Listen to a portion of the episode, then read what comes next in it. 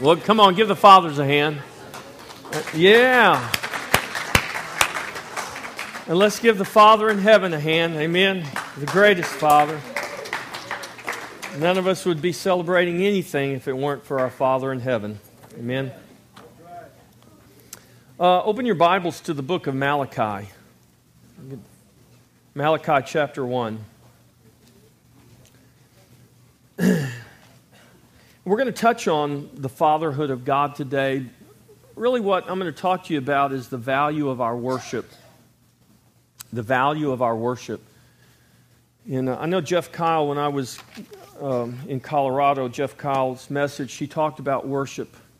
And um, I really began reading Malachi. I, I love the book of Malachi. Um, it's really a great book let me just before we begin, let me read the read uh, the last the last verse of Malachi.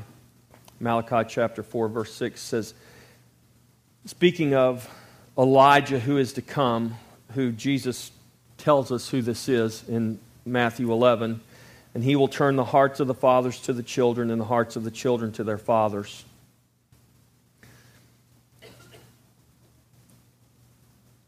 This is the essence of what the gospel does. Oh. And there's, there's, this is a big, big thing. We can, we can bring it right down to literally the hearts of fathers being turned to their children and the hearts of children being turned to their fathers. The implications of that statement are, are, are giant. And it's interesting to me that this book ends, and it's the last word before these 400 years of silence, before John the Baptist comes on the scene to prepare the way to usher in uh, the Lord Jesus Christ in this first advent. In this declaration of turning the hearts of the fathers to the children and the hearts of the children to the fathers. Let's, let's go now to Malachi chapter 1 and let's talk about the value of our worship. And we're going we're to basically look at the whole chapter, this whole first chapter. Um, and we'll just kind of read it as we go. I'm not going to just read the whole thing to you here at once. But I want you to understand something about this, um, this interesting little book of the Bible. Uh, this was a message from the prophet Malachi to the people of Judah. And it was after, it was after, you know, all the captivity and, and everything. This was, as I said, 400 years before uh, Jesus Christ appeared upon the scene.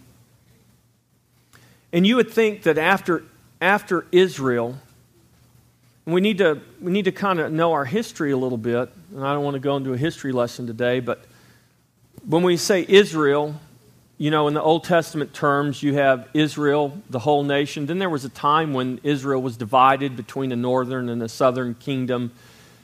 And so you'll see a lot of times where prophets to Israel or the northern kingdom are speaking, and then prophets to Judah or the southern kingdom. But, but the reality is, God has always had and always will have one people, whether we're going to divide them in a northern or a southern kingdom or or whatever, or even now in the new covenant, whether they're Jews or Gentiles, doesn't matter whether they're from north or south, Yankees or rebels, or, you know.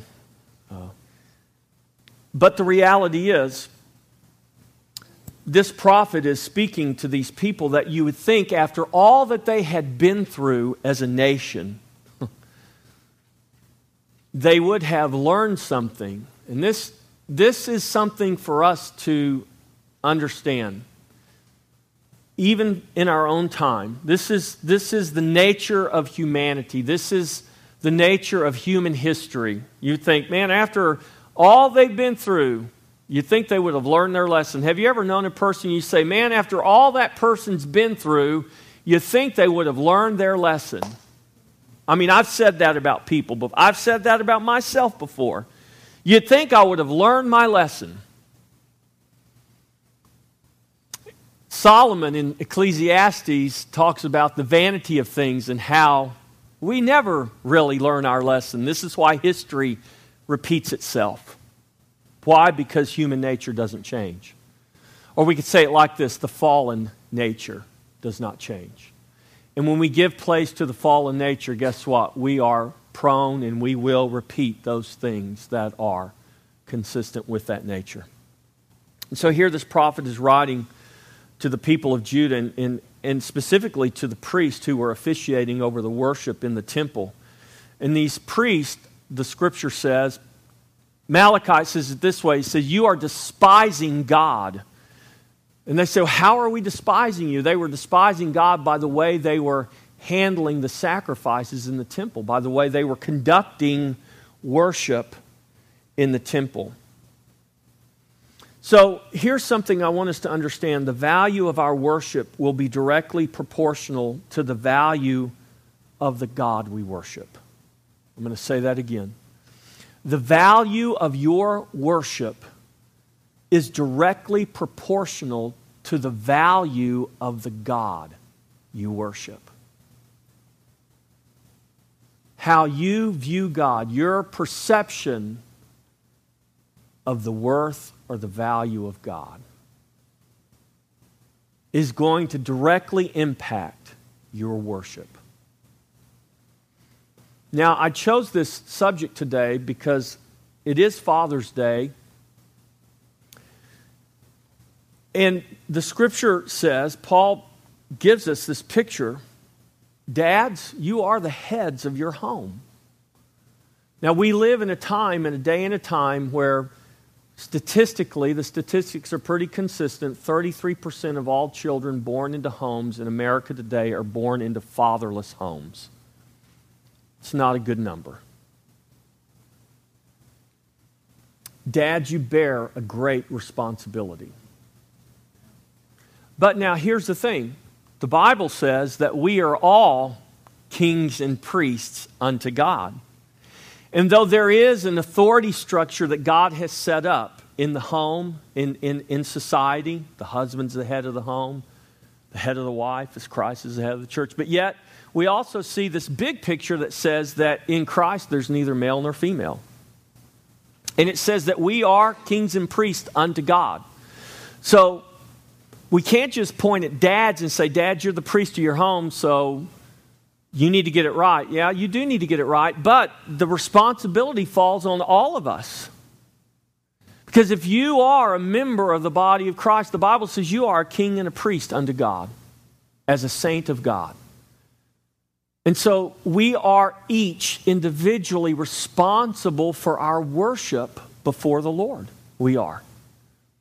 And it's important that we understand some fundamental things and we understand the value of worship and the importance of these things. Father, we just pray today as we look into the Word of God that you would, by your Spirit, Lord, quicken this Word to us, illuminate this Word to us. Even as the Lord Jesus said, for those who have ears to hear, let them hear. I pray today, God, that we would have ears to hear and eyes to see the glory of your Word and the glory of who you are as you are declared in this word. In Jesus' name, amen. So, the value of our worship will be directly proportional to the value of the God we worship. Do you know that it cost you to worship? How many of y'all saw that movie, True Grit? It's really a good movie. I, I would recommend it. it. There's an awesome line in that movie where Mattie Ross says, There's nothing free in this world except the grace of God. And you know that's true. Whether you realize it or not, it cost you something to come here today to be a part of this worship experience, to worship together corporately. It cost us to worship it. Cost you time, cost you sleep. Some of you are going, Yeah, I know. I could be sleeping right now. You ain't telling me nothing, Pastor. Cost you money? Gas for your car? Cost you convenience?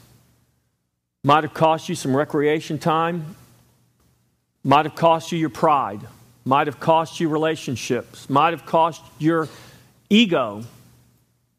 Maybe some idols had to be laid down for you to come here. I don't know.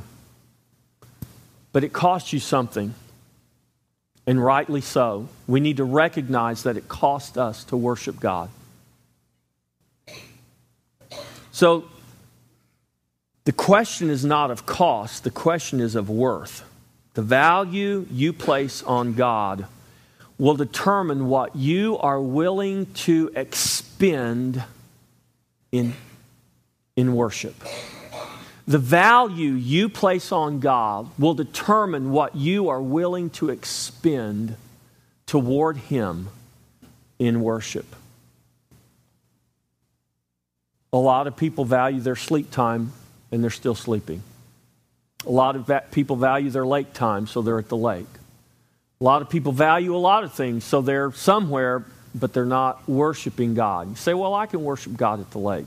Well, I, I know all those arguments. I used to use all those arguments. But let me just say they're bogus.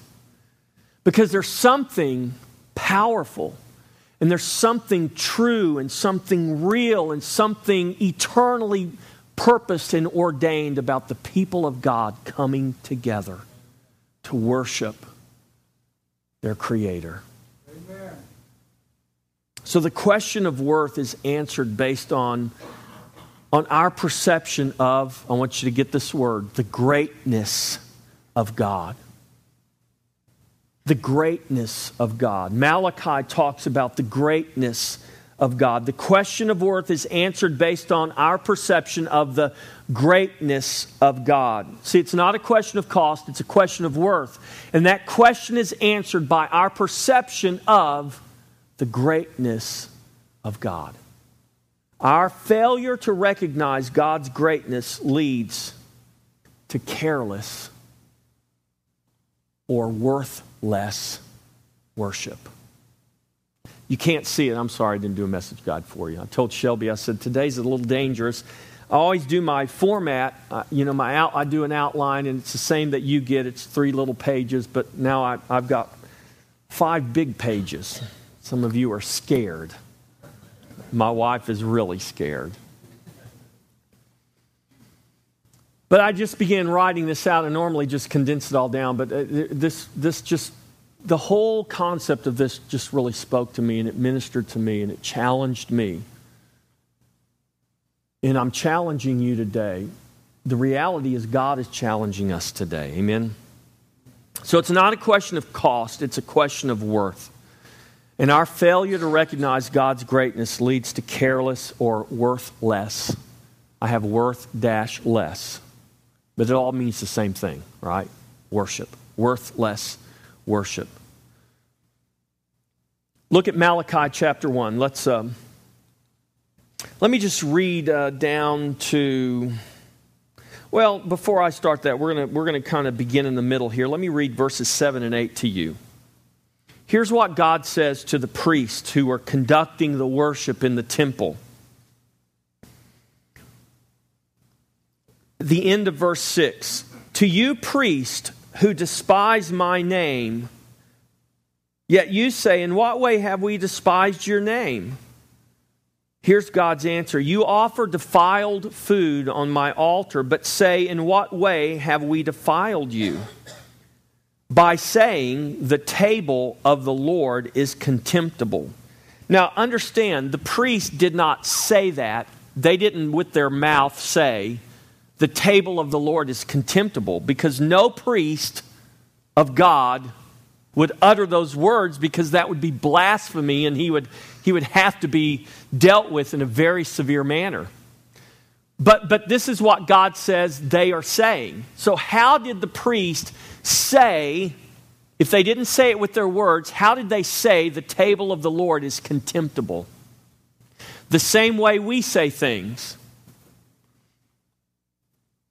Parents, when, you're, when you ask your children to do a simple task, you listening, kids? Y'all won't like this. When you ask your children to do a simple task, and they hem and they haw and they kick and they just have that attitude and they might even do it. What are they saying? Are you hearing what they're saying? Then they might not say something out of their mouth like, I don't want to do that. I don't care if you want me to do that. But, but their actions, parents, you understand this. We see this, right? Their actions are communicating something. And you know exactly what they're saying through their actions. Now, before all the kids get mad at me, let's flip that over to the parents. Parents, you can say how much you love your kids and care about your kids, but sometimes your attitude towards your kids or your frustration with life bleeds over into the way you talk to or react to your kids. What are those kids really hearing? They might hear one thing come out of your mouth, but what are they really hearing based on your actions? God is saying, You priest, I see what you're offering to me in these sacrifices, and you are declaring that the table of the Lord is contemptible. How, we, we didn't say that, God. Yeah, you did. Because here's the reality our actions speak louder than our words. Ask my wife, I tell her all the time I love her. But she really could care less how many times I tell her to love her what she really would like for me to do, now see, I'm, I'm, I'm just getting myself in all kinds of hot water here. What she would really like for me to do is take the trash out without her having to ask me. Or maybe see something that's undone and me do it without her having to nag me to do it. And so when she has to nag me and I say, But honey, I love you, She's not hearing the words coming out of my mouth. She's saying, But your actions speak louder than your words. God is saying to the people here, He's saying to us, Your actions are speaking louder than your words. As a matter of fact, God is saying to these priests, to this people, I don't really care about your words because your words are meaningless to me because your actions are really betraying your heart. So in verse 8, he says, When you offer blind animals in sacrifice, is that not evil? When you offer those that are lame or sick, is that no evil? Verse 13 and 14, what a weariness this is, the people say, of their worship of God. And you sneer at me, the Lord says. You bring what has been taken by violence or is lame or sick, and this you bring as your offering? Shall I accept that from your hand, says the Lord? Cursed be the cheat who has made in his flock, who has a male in his flock and vows it and sacrifices to the Lord what is blemished. God always demanded the, the, the best, the unblemished, the spotless. He says, I see what you guys are doing. You vow the spotless thing, the unblemished thing to me, but when it comes down to it, you bring me the lame or the stolen or the sick. You talk a big talk, but when you come to me, your actions are really saying how you value who I am and the worth that you put on me. So the priests are offering stolen animals and animals that are lame and sick, and the Lord says this is unacceptable. In fact, he says it's a curse. Cursed be the cheat who sacrifices to the Lord what is blemished. So, how does our worship become careless? Or how does it become worthless? Well, let's talk about that. Now, here's where we're going to go back to the beginning of Malachi, beginning of the book beginning of chapter 1. We fail to see the greatness of God. This is how it happens. God even says to those priests, He said, Would you offer this to your governor? You wouldn't offer that to you. What you offer to me, you wouldn't offer to your governor. So the, the actions of those people said that you fear your earthly governors, your earthly rulers, more than you fear the Lord God Almighty, the creator of heaven and earth. The value of our worship. Failing to see the greatness of God, failing to see the greatness of God is what causes our worship to be careless or worthless. It causes our worship to become careless. And the origin of careless worship is in our inability to see and to feel the greatness of God.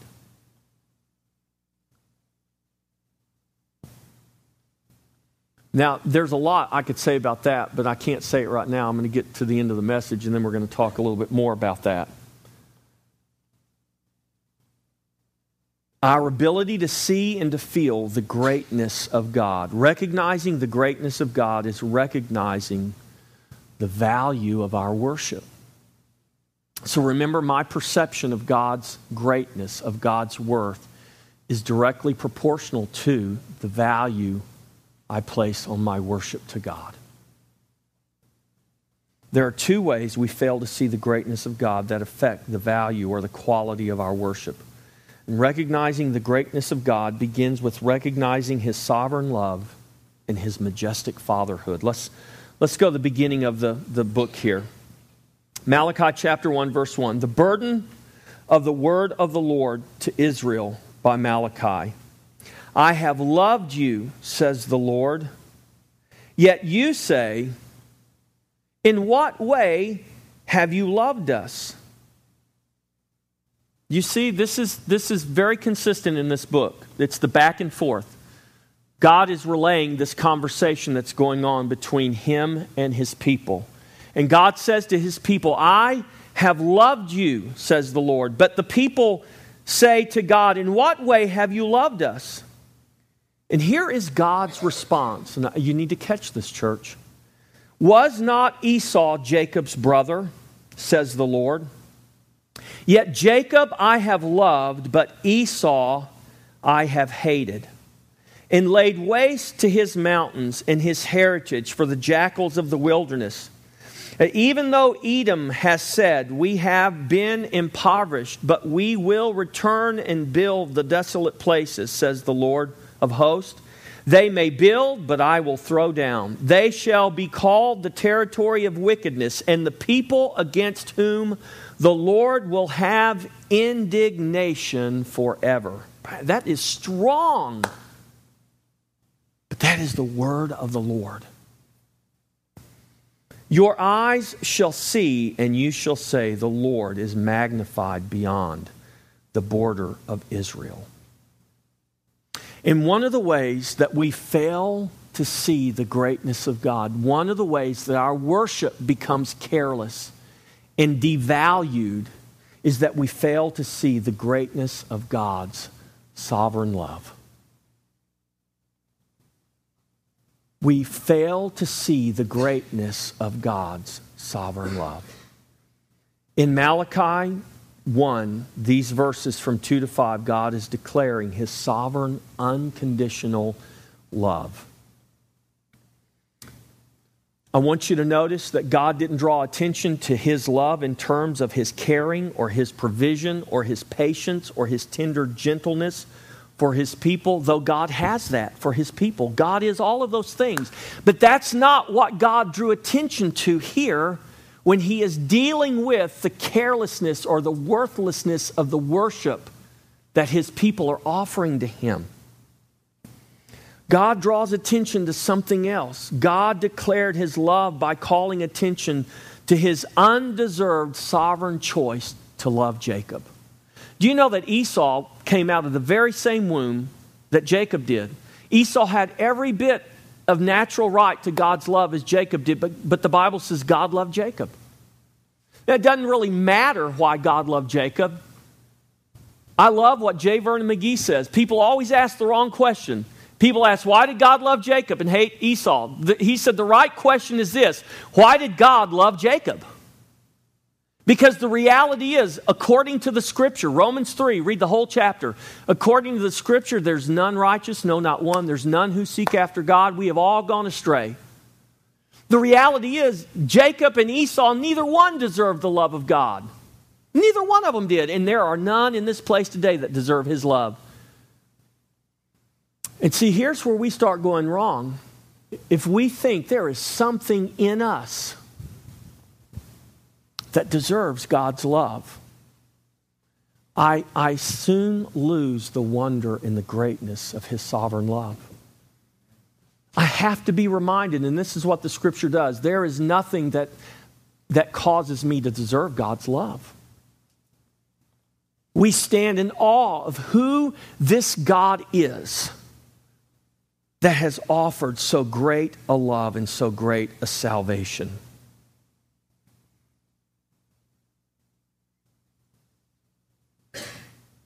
Here's a quote from John Piper God unfolds the nature of his love, not first as something warm and gentle and kind and tender, but as something awesome and strange and fearful in its electing freedom. There is in God's love a great and awesome sovereignty, and that is what God draws attention to first. For, for us to realize, church, do you realize? All of you, you came to this table because you said, I have been bought by the blood of the Lamb. I am trusting in the body and the blood of the Lord Jesus Christ. And you came to that table today and you took that bread and you took that cup and you ate of that bread and you drank of that cup and you proclaimed the body and the blood of the Lord Jesus Christ. Do you know that your ability to do that did not hinge on anything within you that God says, you know what, I think Jeff deserves my love. I'm going to give it to him. Huh. Because I can promise you I didn't deserve his love, and I do not deserve his love today. But I stand amazed that God has given it to me. I don't know why but He has. In that amazement that God has given His love to an undeserving people should cause us to stand in awe of His greatness. Not standing in awe of Him because He's kind and gentle and providing. He is all of that. But before we get to any of that, we must stand in awe of the greatness of who He is. That this God who has offered so great a salvation, so great a love, has offered it to those who absolutely do not deserve it. This is why Paul says, I have nothing to boast in except Christ and Christ crucified. Because all that I have, I have because of the cross of Christ. Amen. And that's it. Church, that's all of us today. So the truth is, God was not required to extend his love to us, nor has anyone deserved his love, but he has revealed the greatness of his sovereign, unconditional love. That is the greatness that we are to worship. We must come to recognize the greatness of his sovereign love. The second thing is this. The first was we fail to see, we fail to see the greatness of his sovereign love. And the second thing is this we fail to see the greatness of God's majestic fatherhood. So God goes on. He completes his thought. He says, I have loved you. And this is how I loved you. I chose to save you. That's what he's saying.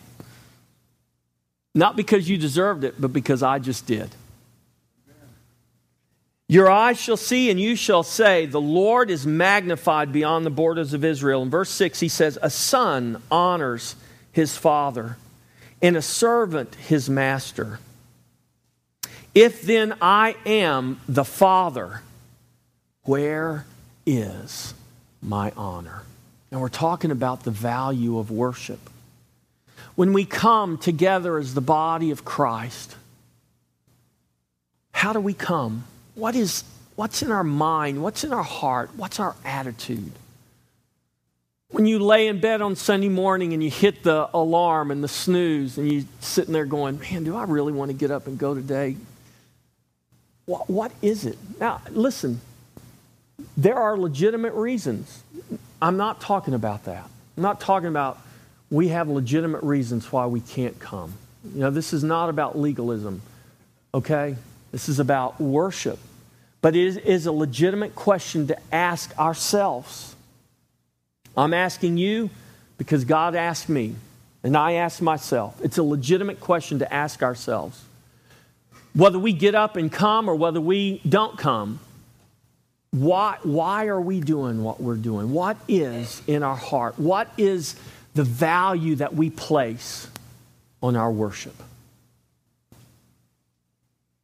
And so he says, If I am, if then I am the Father, where is my honor? And I want you to see that as with his love, God doesn't focus here on his gentle, tender nature as a father.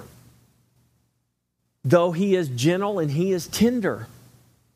Don't hear what I'm not saying, but hear what the Lord is saying. God focuses the attention of his people. He focuses their attention on the majesty, the greatness of his fatherhood. And he says, If I then am the father, where is my honor? You notice what he didn't ask? He didn't say, Where's my affection? He didn't say, Where is your affection, people, for me? He says, Where is my honor? Where is my honor? See, the, the, the degree in which we honor God here again is going to be directly proportional to the perception of, of the greatness of God, how we perceive the greatness of God. How we perceive God is going to directly affect how we honor God. It will. I was reading a, an article. Um, actually it was a news article where Jack Van Impe, I don't ever see him, um, but I know he's a prophecy teacher where Jack Van Impe uh, disassociated himself. He broke from TBN. He broke from TBN because TBN didn't want him to air a program in which he called out some ministers by name who had kind of fudged on the whole Islam question. And, and some of these guys had signed a thing that basically said, um, Allah and Jehovah are the same God. That Christians and, and Muslims worship the same God. I'm going to tell you right now, that might sound real nice and romantic and kind, but the God of this Bible is not the God of the Quran. It's not. Allah is not Jehovah. I pray that every Muslim that, that can, that will, will be saved. Now, I probably disagree with a lot of what Jack Van Impe teaches, but I sure agree and support him on that one. We can disagree on the, see, we, we don't have to agree on the side subjects, when a rapture is going to happen or all of these things. We may disagree on those things, but, but when we say the God that the Muslims worship and the God that we worship is the same God, that's, that's where we got to part company right there. And I applaud those ministers who will stand up publicly and take a stand for righteousness. What is the value we place on our worship? Who, who do we see God to be? Who, who in our minds is God? And how great really is He? God says, If I then am the Father, where is my honor? Not where is my affection, but where is my honor? And God reveals to us the origin of careless worship or worship that has less worth than it should. It comes from our failure to see, to feel, to know the greatness of who God is.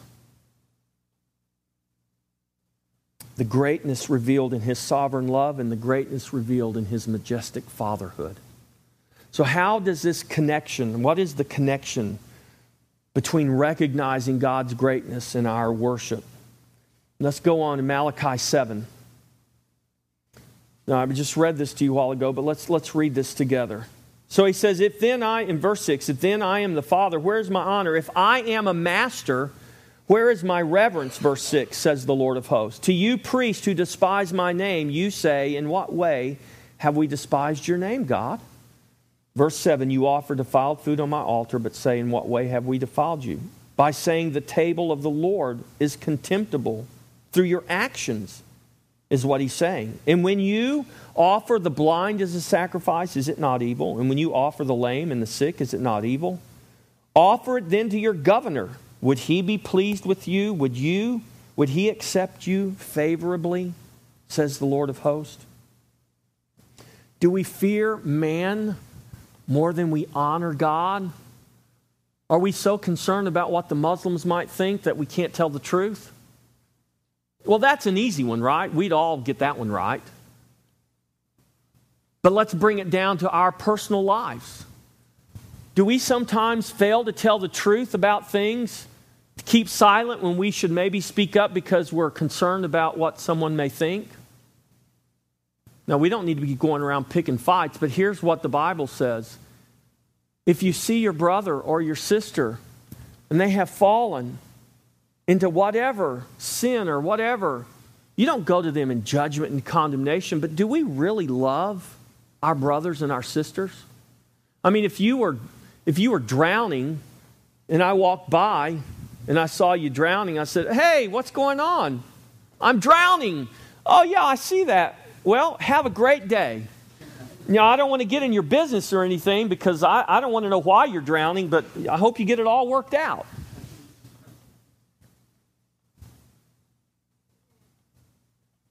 Well, we wouldn't do that, would we? Do we value our brothers and our sisters? Do we really love? Now, there's a, there's a huge difference. See, a lot of people just like to gossip. I know some of them personally. They love to gossip. That, that's, that's a sin. Do you know gossip's just as much of a sin as homosexuality or adultery or any of those things? It's not about that. What it's about is do we really care? Do we value? This is all part of our, our worship. It's part of recognizing the greatness of God. That we honor God, that we fear God more than we fear man, that it would even cause us to speak the truth in love and not run. Verse 9, but now entreat God's favor that he may be gracious to us while this is being done by your hands. Will he accept you favorably? If you're offering the lame and the blind and the stolen, do you think God's really going to receive that favorably? That's what he's asking here. Who is there even among you? Verse 10, this is real important here. Who is there even among you who would shut the doors so that you would not kindle fire on my altar in vain? So get the picture here. God says, Look, the, the one priest says, uh, But you know, God, I've never brought uh, a lame lamb to you. I've never brought a stolen lamb to you or a blind lamb to you. I've never, I've never brought one of those to the temple. But God says, Yeah, you might not have ever brought one, but did you bother to bar the door, to close the door so that those other guys couldn't bring one?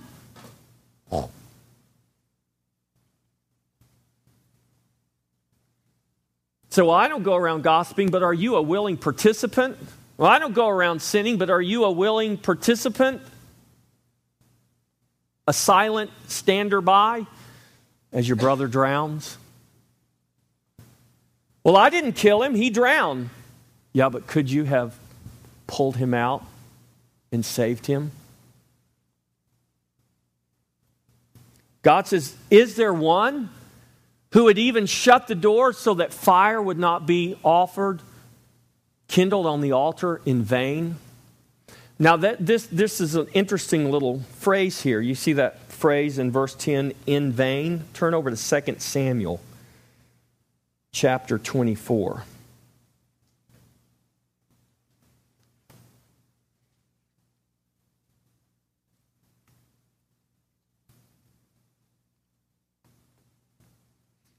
At the very end of, of 2 Samuel, the very end of the book here. This is King David. He wants to offer a sacrifice to the Lord. And 2 Samuel 24 24 says, Then the king said, what, What's happened is he, he wants to offer a sacrifice. So this guy, this farmer's got a threshing floor. And the threshing floor was like a big flat, it'd be like this slab here, except natural rock. And what they do, they'd bring their grain there, they bring their wheat or their barley or whatever, they'd put it on the threshing floor, and they would beat the grain out of the heads of wheat. And then they would take these winnowing forks and they would throw it up in the air, and the, the seed would fall to the ground, and all the chaff would blow away. So if you're a farmer, a threshing floor is real important because you, you know that's how you get the grain out of your, your the, seed out of your grain so you can sell it or eat it or do whatever you're going to do with it, right? And so David needs a place to get to sacrifice to the Lord. And so this farmer says, I will give you my threshing floor to sacrifice to the Lord. Matter of fact, I'll give you the oxen and the plow and everything. Here, take it. And David says, Let me pay you for it. God says, No, I'm going to I'm going to give it to you because it's for the Lord. And they're, they're fighting here. They're haggling over. David wants to pay. The guy doesn't want to accept any money. But here's what David says David says, No, but I will surely buy it from you for a price nor will I offer burnt offerings to the Lord my God with that which cost me nothing. That phrase, with that which cost me nothing, is the same Hebrew word translated back in Malachi as in vain.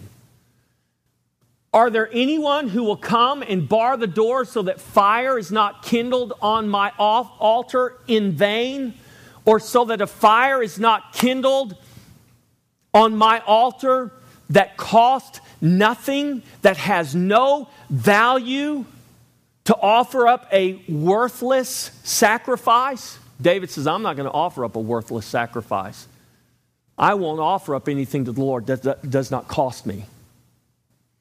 God says to the people of Judah, You might not have brought that thing, but did you bar the door so that fire could not be kindled on my altar to offer worthless sacrifices? And the answer is no, there was no one. I have no pleasure in you, says the Lord of hosts, nor will I accept an offering from your hands.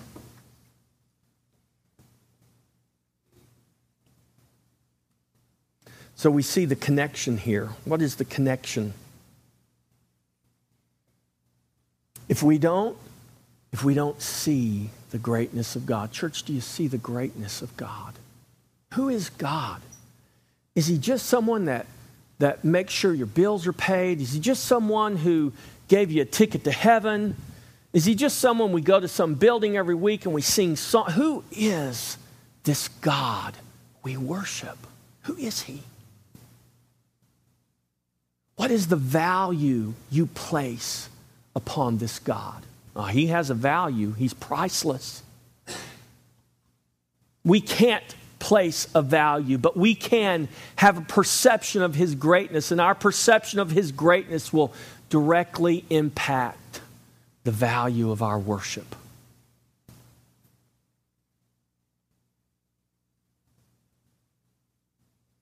The value of our worship.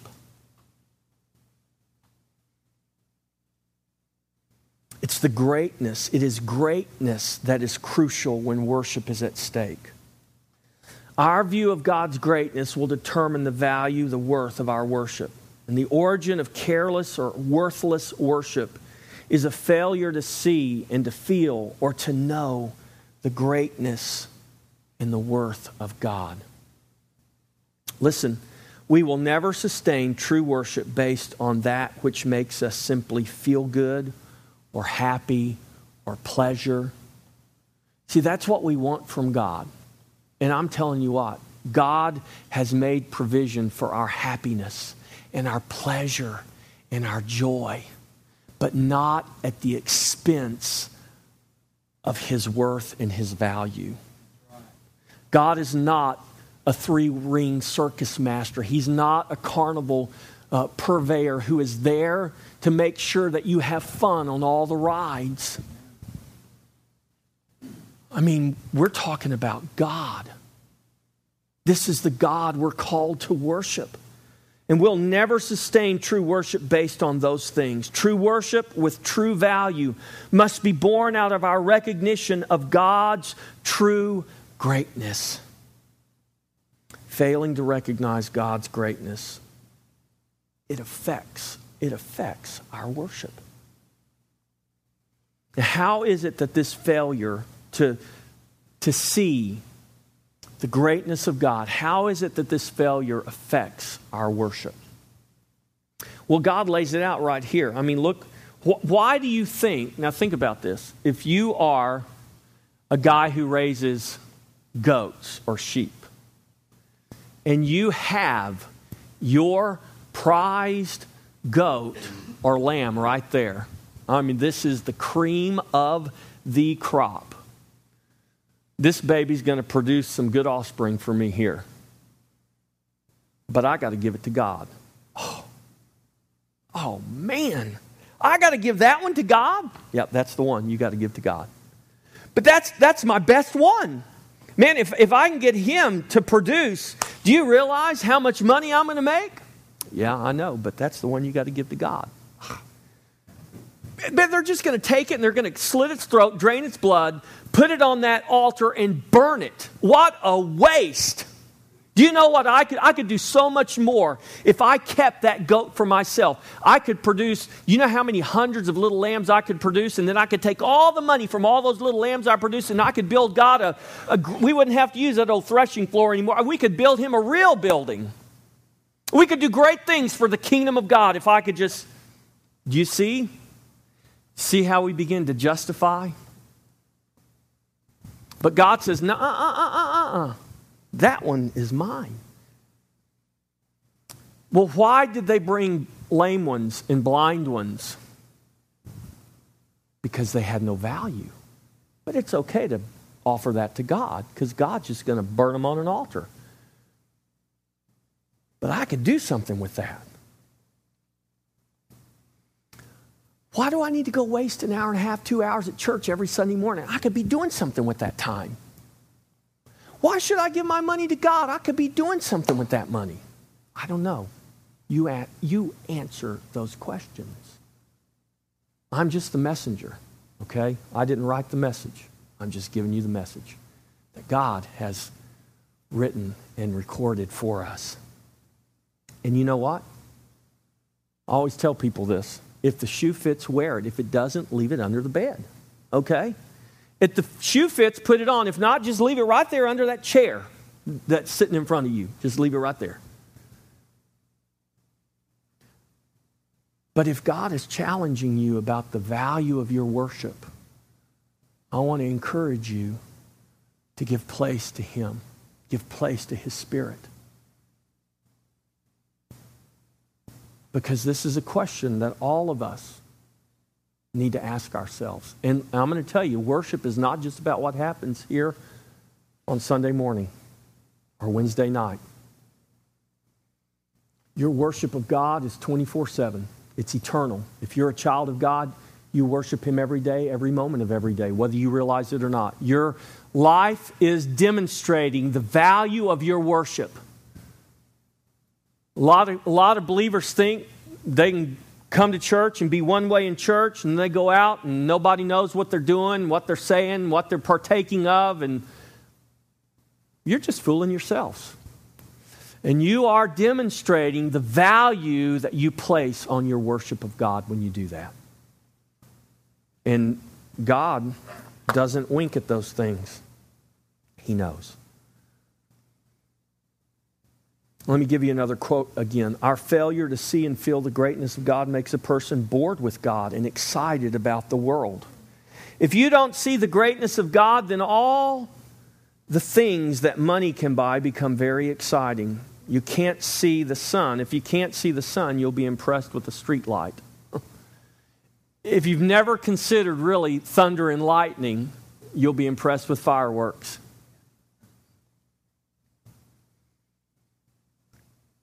When we can no longer see the Lord God Almighty, the maker of galaxies, the creator of heaven and earth, when we become blind to Him, the one who is the ruler of nations, the lover of our soul, there is only one thing left, and that is the love of the world.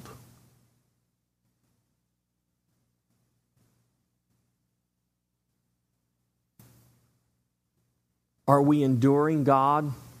Just enduring Him? Look at, look at this in Malachi.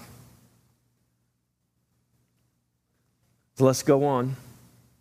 So he says in verse 10 so, so that you would not kindle fire on my altar in vain, that is worthless, that has no value.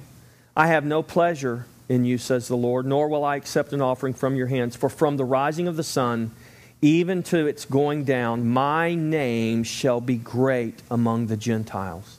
In every place, incense shall be offered to my name, and a pure offering, for my name shall be great among the nations, says the Lord of hosts. But you profane it, in that you say, The table of the Lord is defiled, and its fruit, its food is contemptible. Why? Because that's what we're offering. You also say, Oh, what a weariness. Oh, what a weariness. Do I have to worship God again? Do I have to endure it again? God says, This is what you say. Oh, what a weariness. And you sneer. You sneer at it. What is the value we place on our worship of God? Now, I'm not going to finish today. We'll finish next week. But I know the thought process. Some of you might be saying, but you know, Pastor Jeff, if you just make it more entertaining, it wouldn't be so wearisome to endure. But see, that's not the point. You miss the entire point.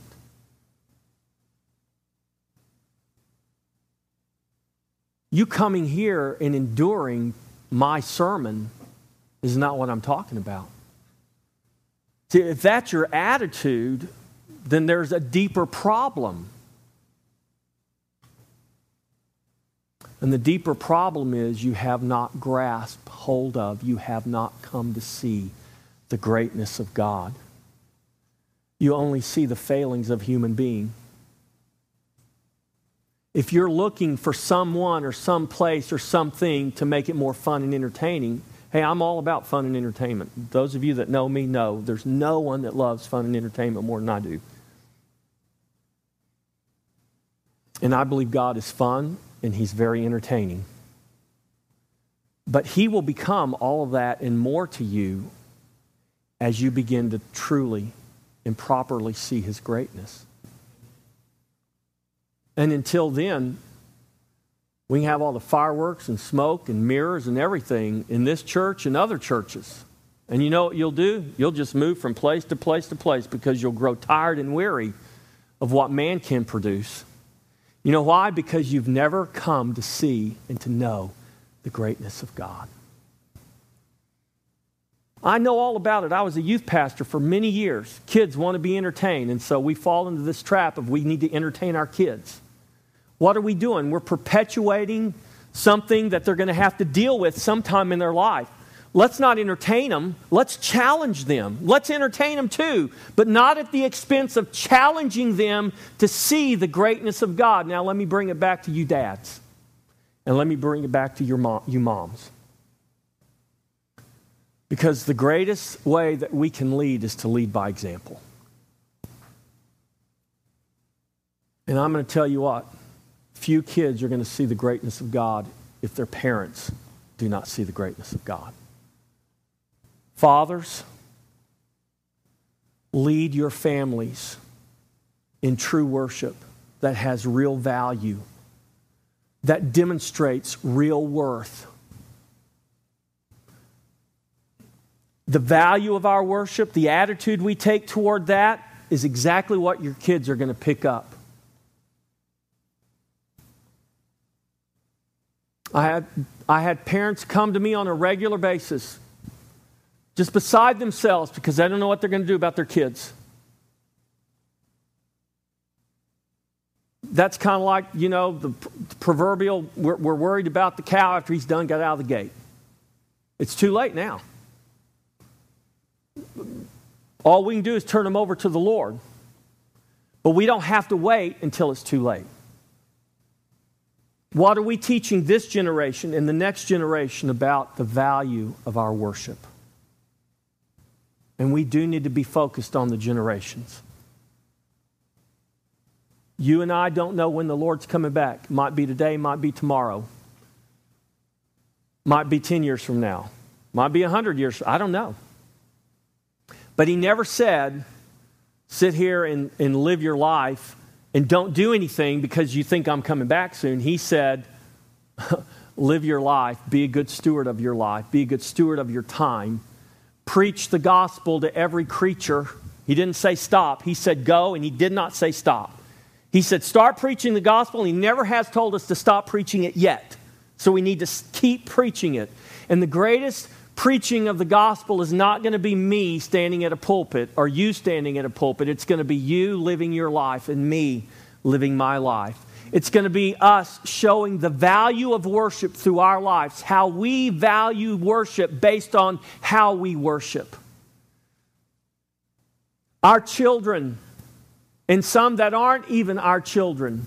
But God has placed us as nursing fathers and nursing mothers to many around us who don't have biological fathers and mothers to do this for them. But you might be that one God has placed in someone's life. What are you demonstrating through your life that causes them to see and perceive the value and the greatness of God? What is it you're communicating through your life that's sending a very clear message, whether you realize it or not, to your children or to those children around you? What is the value of your worship?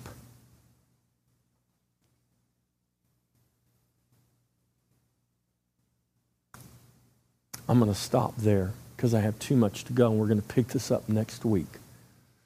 And we're going to talk about the essence of careless or worthless worship. Amen. Amen. Y'all love me? That's a hard message. I ain't going to lie to you. That's a hard message. But we need to challenge. Listen, God's challenging his people. I believe it. And we need to, we need to be challenged. The greatest joy, the greatest fulfillment, the greatest happiness of your Christianity is never, was never meant to be experienced in here. It was meant to be lived out there. This place is an equipping place. You're called to be equipped here. And that means sometimes you're going to be challenged. And if you're not challenged, then you're not being equipped. I mean, for any man that was in the military and went through basic training, it might have been hell on earth, but were you thankful for that training if you ever had to endure combat? Yeah, you were.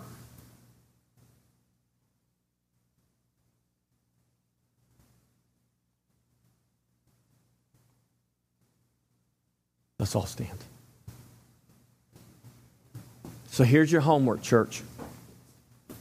I want you to spend some time this week in prayer, just in communion with the Lord. I want you to ask an honest question. I want you to, to look for an honest answer. I want you to ask the question God, what is the value of my worship? Lord, how am I failing to see your greatness? And that failure to see your greatness has caused, it's, it's, it's affected my worship. It's affected my attitude in worship. It's affected a lot of things in our relationship. I challenge you to take some time and let God just begin to speak to your heart. Because God wants to God wants to help you. He wants to help us come into a place of joy and fulfillment in Him. But we're never going to get there, church, if we don't begin to truly see the greatness of God. Amen. Father, I just ask you today, even as we've been challenged by this hard word from your prophet Malachi, Lord, written to a people many, many centuries ago, thousands of years ago, but yet God recorded for us today. Because, Lord, as then it is now, you are looking for a people to worship you. And that people must worship you in spirit and in truth. And that's not a method or a formula, Lord, that's a reality of, of being in Christ. We can't even begin to understand worship until we come to be in Christ. And I want to know is there anyone here today you'd say, Pastor Jeff, honestly, I don't know if I have ever truly come to know Jesus Christ as my Lord and Savior. But today, before I leave, I want you to pray with me, and I want to, I want to know that I know Christ is my Savior. Is there anyone here today? Just raise your hand if that's you. Anyone, anyone, anyone at all. Anyone at all. Well, Father, I thank you that all here, Lord, uh, either confess their salvation or, Lord, they're, they're not ready yet. But Father, I pray for, Lord, for your people today. I pray for myself included, that God, you would challenge us to begin to examine, Lord, the value that we place on our worship. Lord, the message that we are preaching as we live our lives, not in our words, but in our deeds. Lord, what value are we communicating to our family and our friends in the world around us concerning our worship towards you? Lord, what is our perception of your greatness that's being revealed in the way we live our lives and conduct ourselves day in and day out? Lord, I pray you would challenge us. And Lord, that we would be a people that would show forth your glory and be a witness in this dark world. That we would see, Lord, the gospel commission fulfilled, that we would see men who do not know Christ come to faith in Christ by the witness of our life. In Jesus' name, amen. God bless you. If you're here and you want prayer for healing, for anything that's going on in your body, please come and uh, let's pray. Happy Father's Day to all the fathers. Hope you guys have a blessed day.